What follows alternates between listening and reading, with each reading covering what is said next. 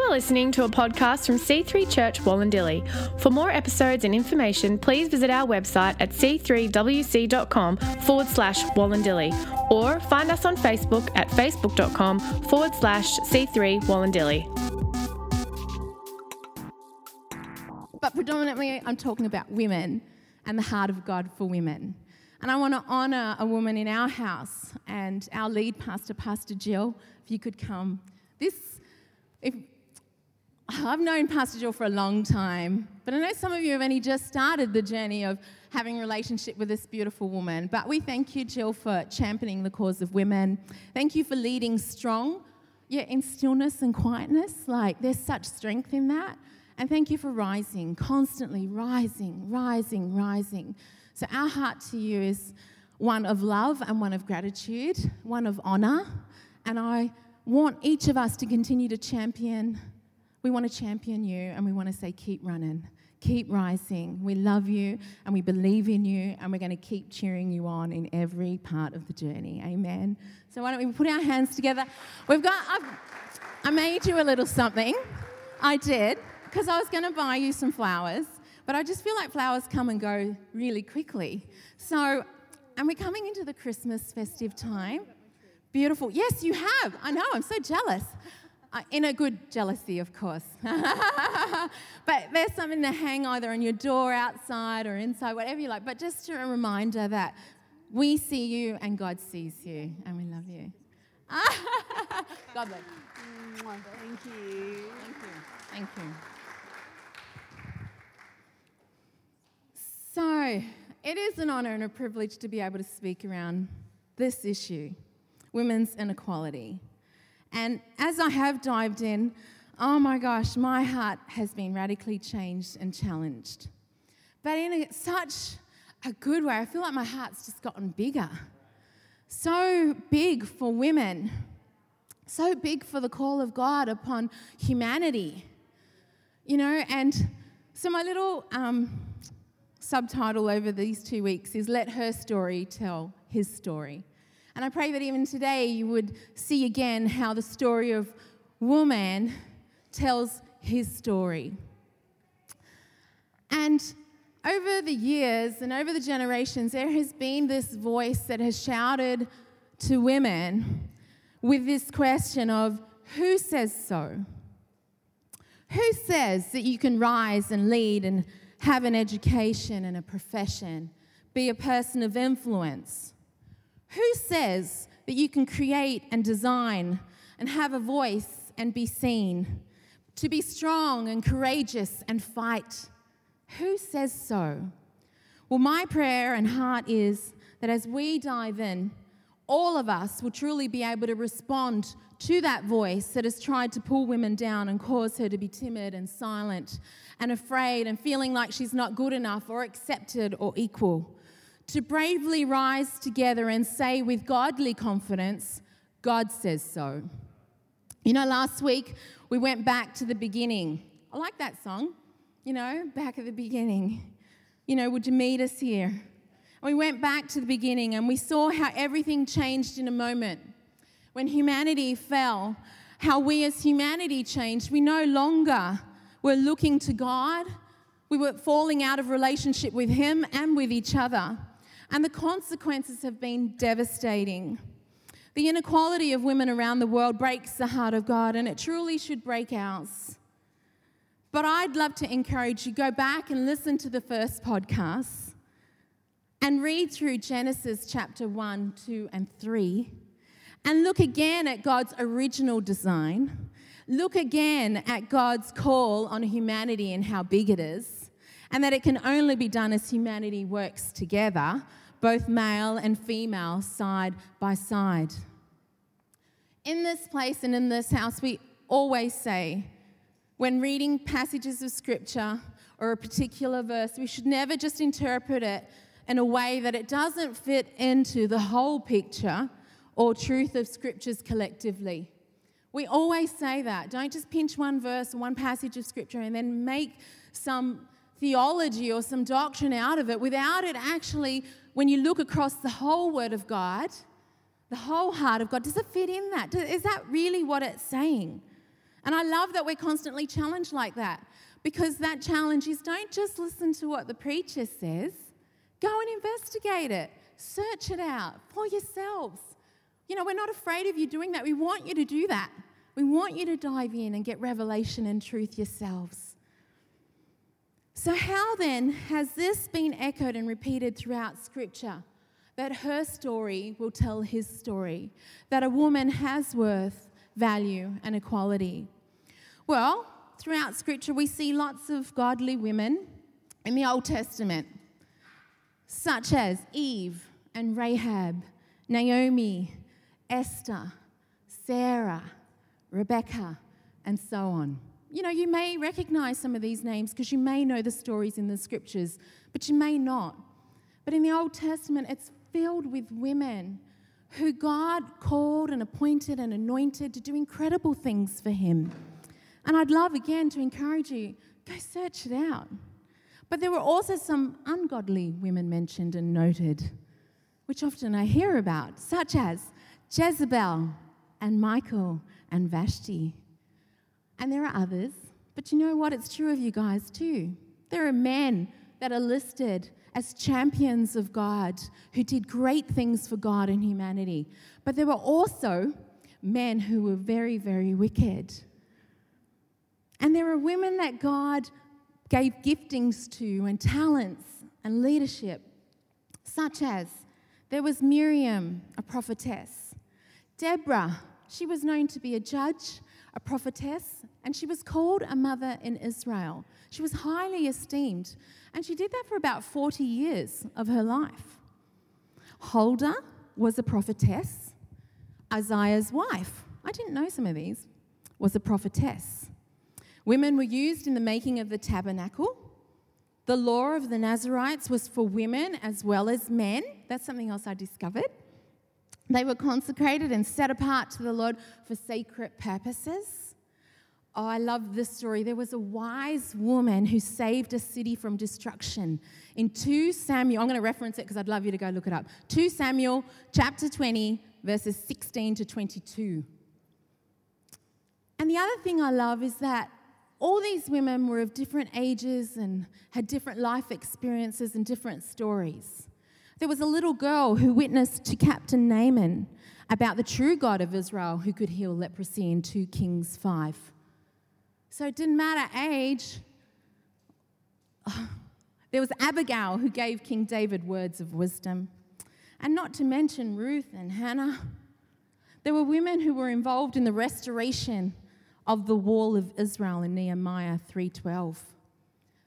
I'm saying all of this to show you that the story of women, of women, is going to tell his story and has been telling his story over and over and over and over again.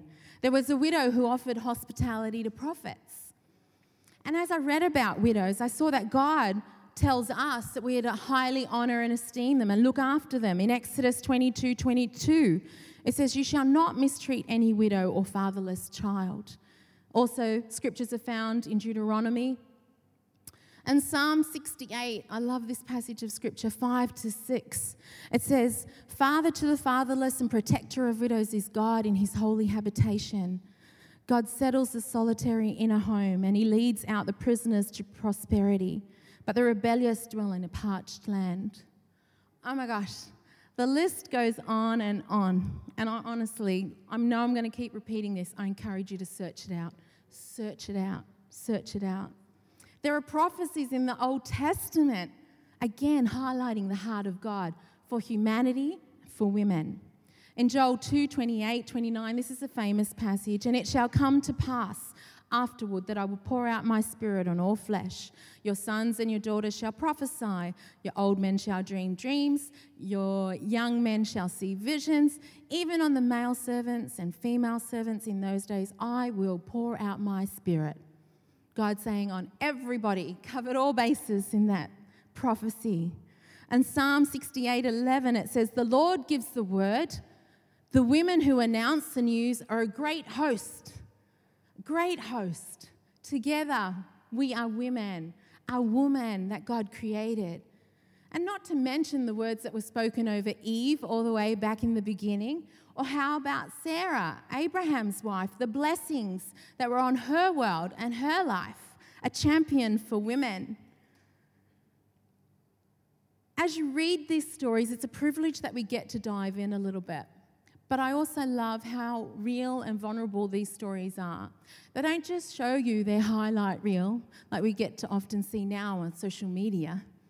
They actually show you their struggle, their pain, their shortcomings, their failures, where they had to repent and go back to God and cry again to the Lord.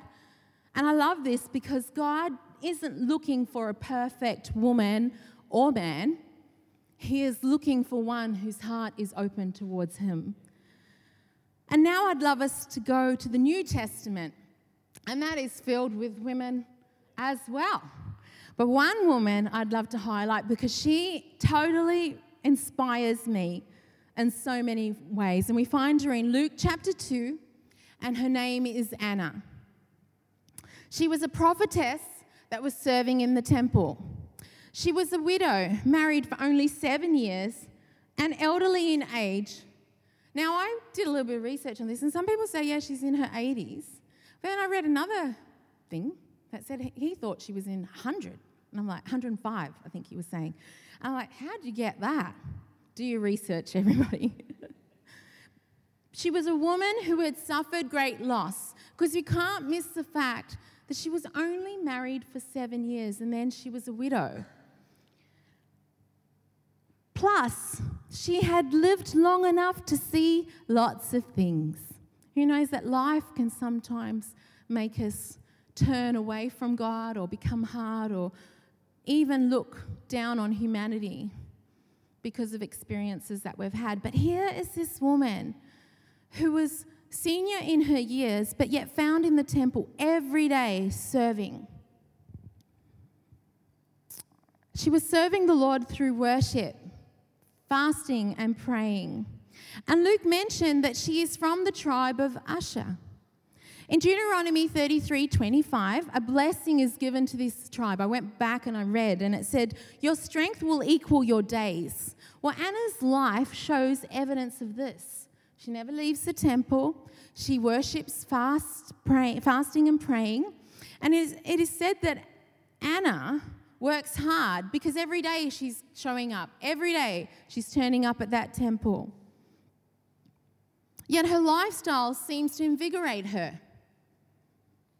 She's mobile because she's coming to the temple every day. She's alert, she's prayerful, looking, spiritually savvy because she's always before the presence of God.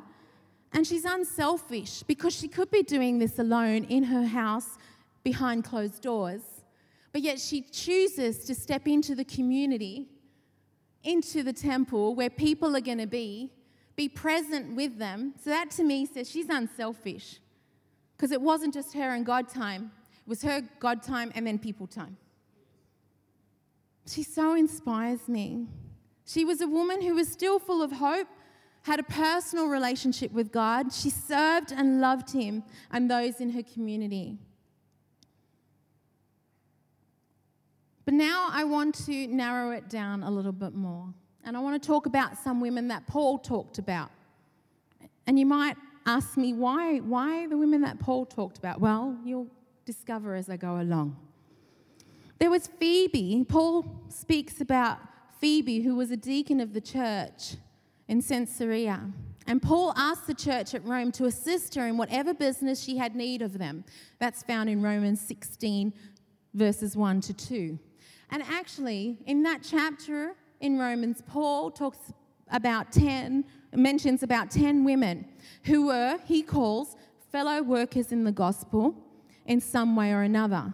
In verses 3, 7, and 12, these ones are mentioned as helpers or co laborers or companions in labor.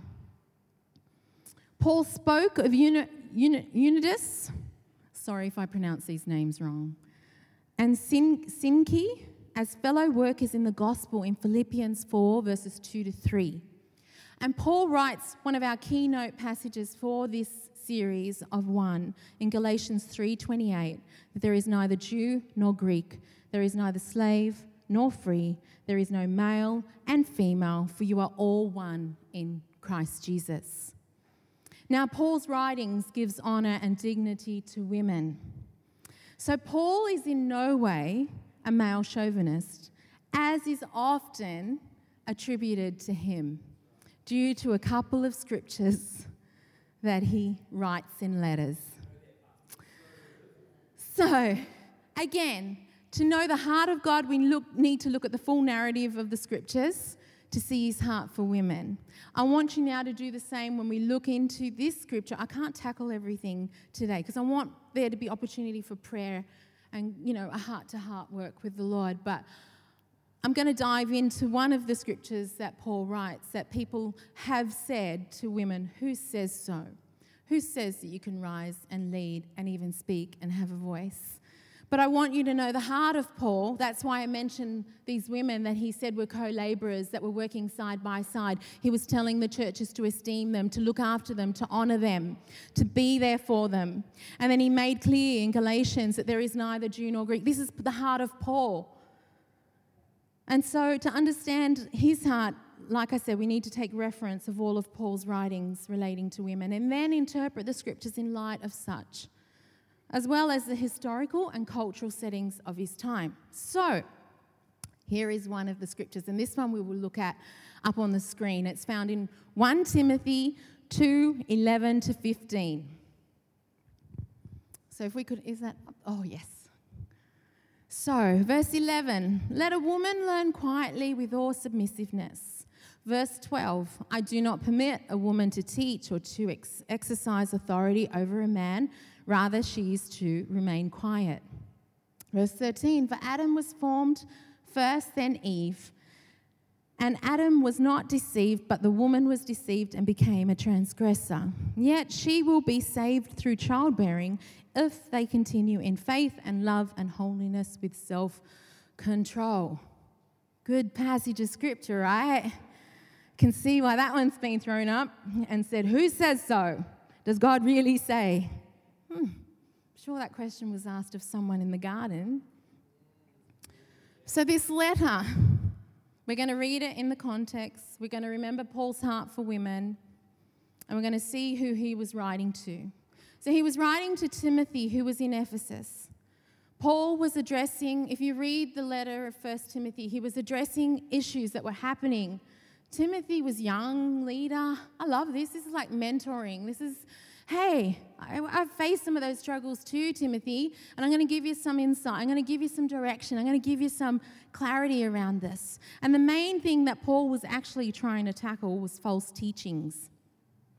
So it needs to be read and understood in this context. So let's go. Verse 11 Let a woman learn quietly with all submiss- sub- submissiveness. Sorry, stumbling over that word. Well, here, Paul addresses this disruption that had been happening because if you know anything about the way things were, men would sit on one side and women would sit on the other.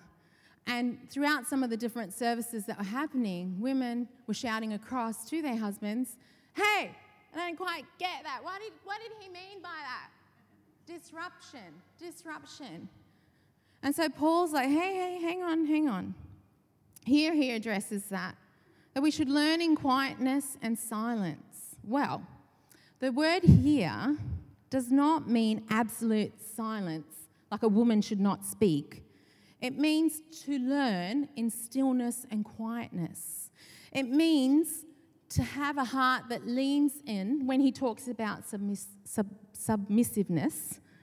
It means to have a heart and an approach to learning that does submit, that does give honor to the one who is teaching, respect, to have an ear to hear, quiet of spirit, going, okay, what am I learning here today? Is my heart open to this? Am I going to honor, like we always honor our preacher and our pastor and the one that's prepared, right? Where we're like, okay, I'm going to quiet myself I'm going to be open hearted and open minded. Possibly there is some truth that God wants to share with me today that maybe I didn't understand.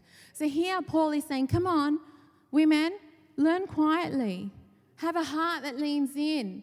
But that's for all of us, by the way. But And then in verse 12, he says, I do not permit a woman to teach or to exercise authority over a man. Rather, she is to remain quiet.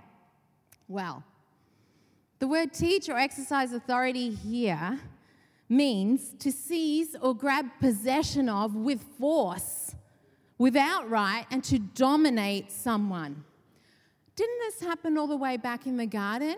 that all of a sudden, when we fell out of relationship with God and with each other, there became this wrestle between man and woman, one trying to dominate the other. And now Paul is addressing that very thing. Hey, girls, you don't need to be forceful and dominating and trying to force and have your way. And when the word here mentioned authority over a man, that word more expressively is speaking of a husband.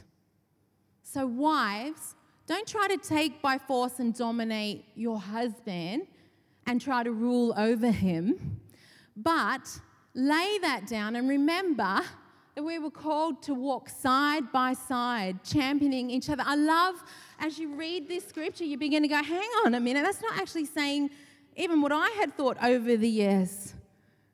And again, it's not that she's to remain quiet, like silent and never say anything. Again, it's that stillness and that Come on, lean in. You want to learn, you want to grow.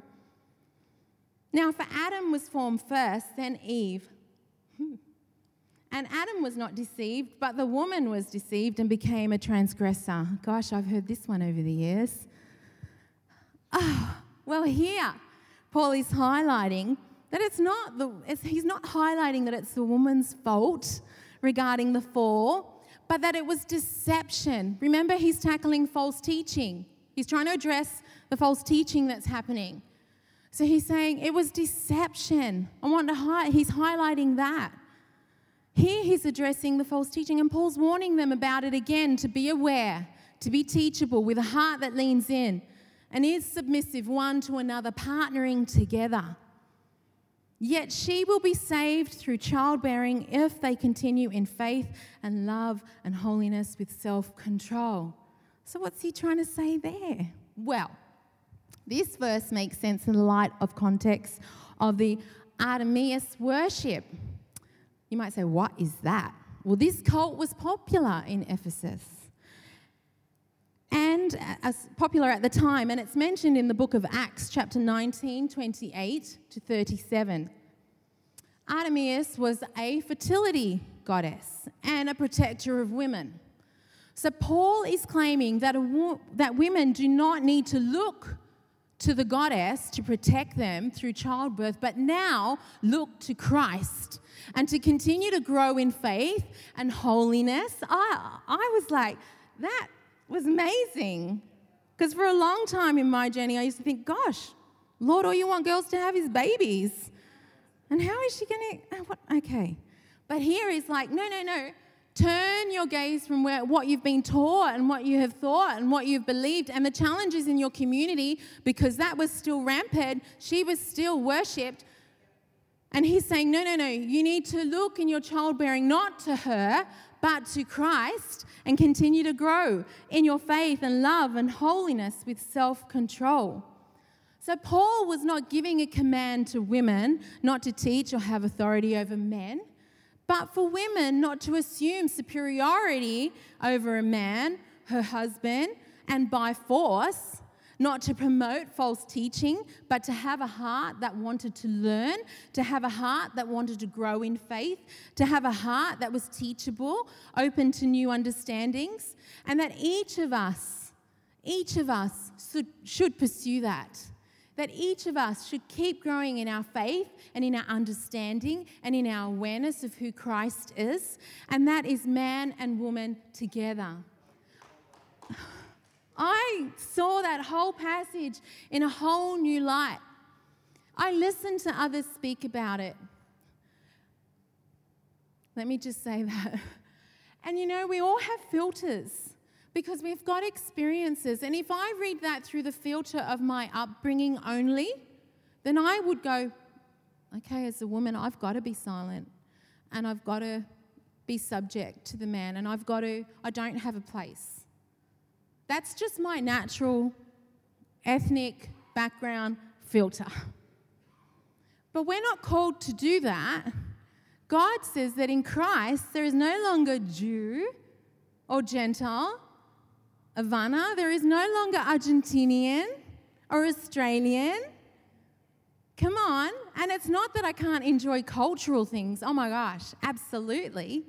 But he's saying that mindset, that thinking of, well, who says so? Who says that as a woman you can't be bold and courageous and share and be of influence? Who says so? And here, I just wanted to break one of those thoughts down because maybe that's been your filter. Maybe you too have heard that passage quoted over yourself as a woman, or maybe you've heard it quoted out there, or men have used it jokingly, maybe intentionally wanting to shut you down, or just not knowing. But I would say we need to ask the question who says so? Does God say so? Did God say that? Is that the truth of what He says? And if it is, go with that. Submit to that. Learn, grow, embrace the heart. But if it isn't, question, ask, ex- explore, learn, investigate, and be open hearted. So, my prayer is that over these last two weeks, you've let her story tell his story, that you have seen God's heart for women and like I said, if, if Pastor Rowan had, and Pastor Jill had asked me to speak about men, I would have come up here just as bold and as fierce as I could have been. But have you seen how her story, way back in the beginning, where it started in the garden, that you and I were to tell his story? And that he uses broken people. He is not looking for a perfect one to bear his image and name. There was a perfect one that lived on this earth that did that fully as a human, and his name is Jesus. And we are called to be disciples and followers of Jesus. And we are called to be bearers of his image, male and female, humanity together, championing each other on.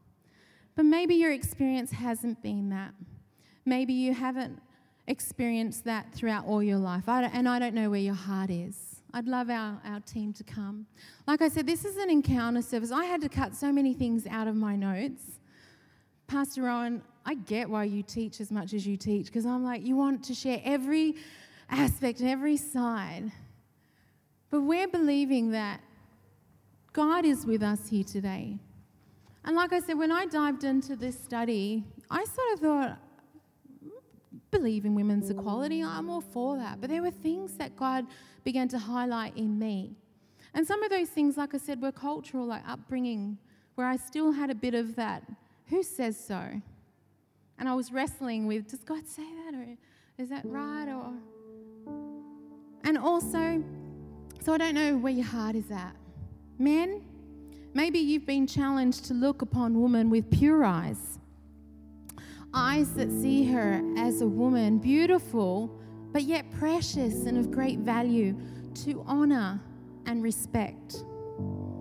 What about us women? Maybe we need to look to men with pure eyes, ones that champion him and cheer him on, empowering him to do and be all that God calls him to be, not pulling him down and saying he's not enough because we've tried to demand from Him that which only God can be and give to us. And what about some of us girls? Maybe we've faced the challenge of inequality. Or maybe you're still in a situation or in a moment where you really feel that that battle is raging. Maybe you still have pain from wounding and, dra- and trauma. Or maybe you still are hearing words that have been spoken over you with that age old question of who says so. Maybe you're struggling with your identity or your call or your sense of worth. Thanks for listening today. For more episodes and information, please visit our website at c3wc.com forward slash Wollondilly or find us on Facebook at facebook.com forward slash c3 Wollondilly.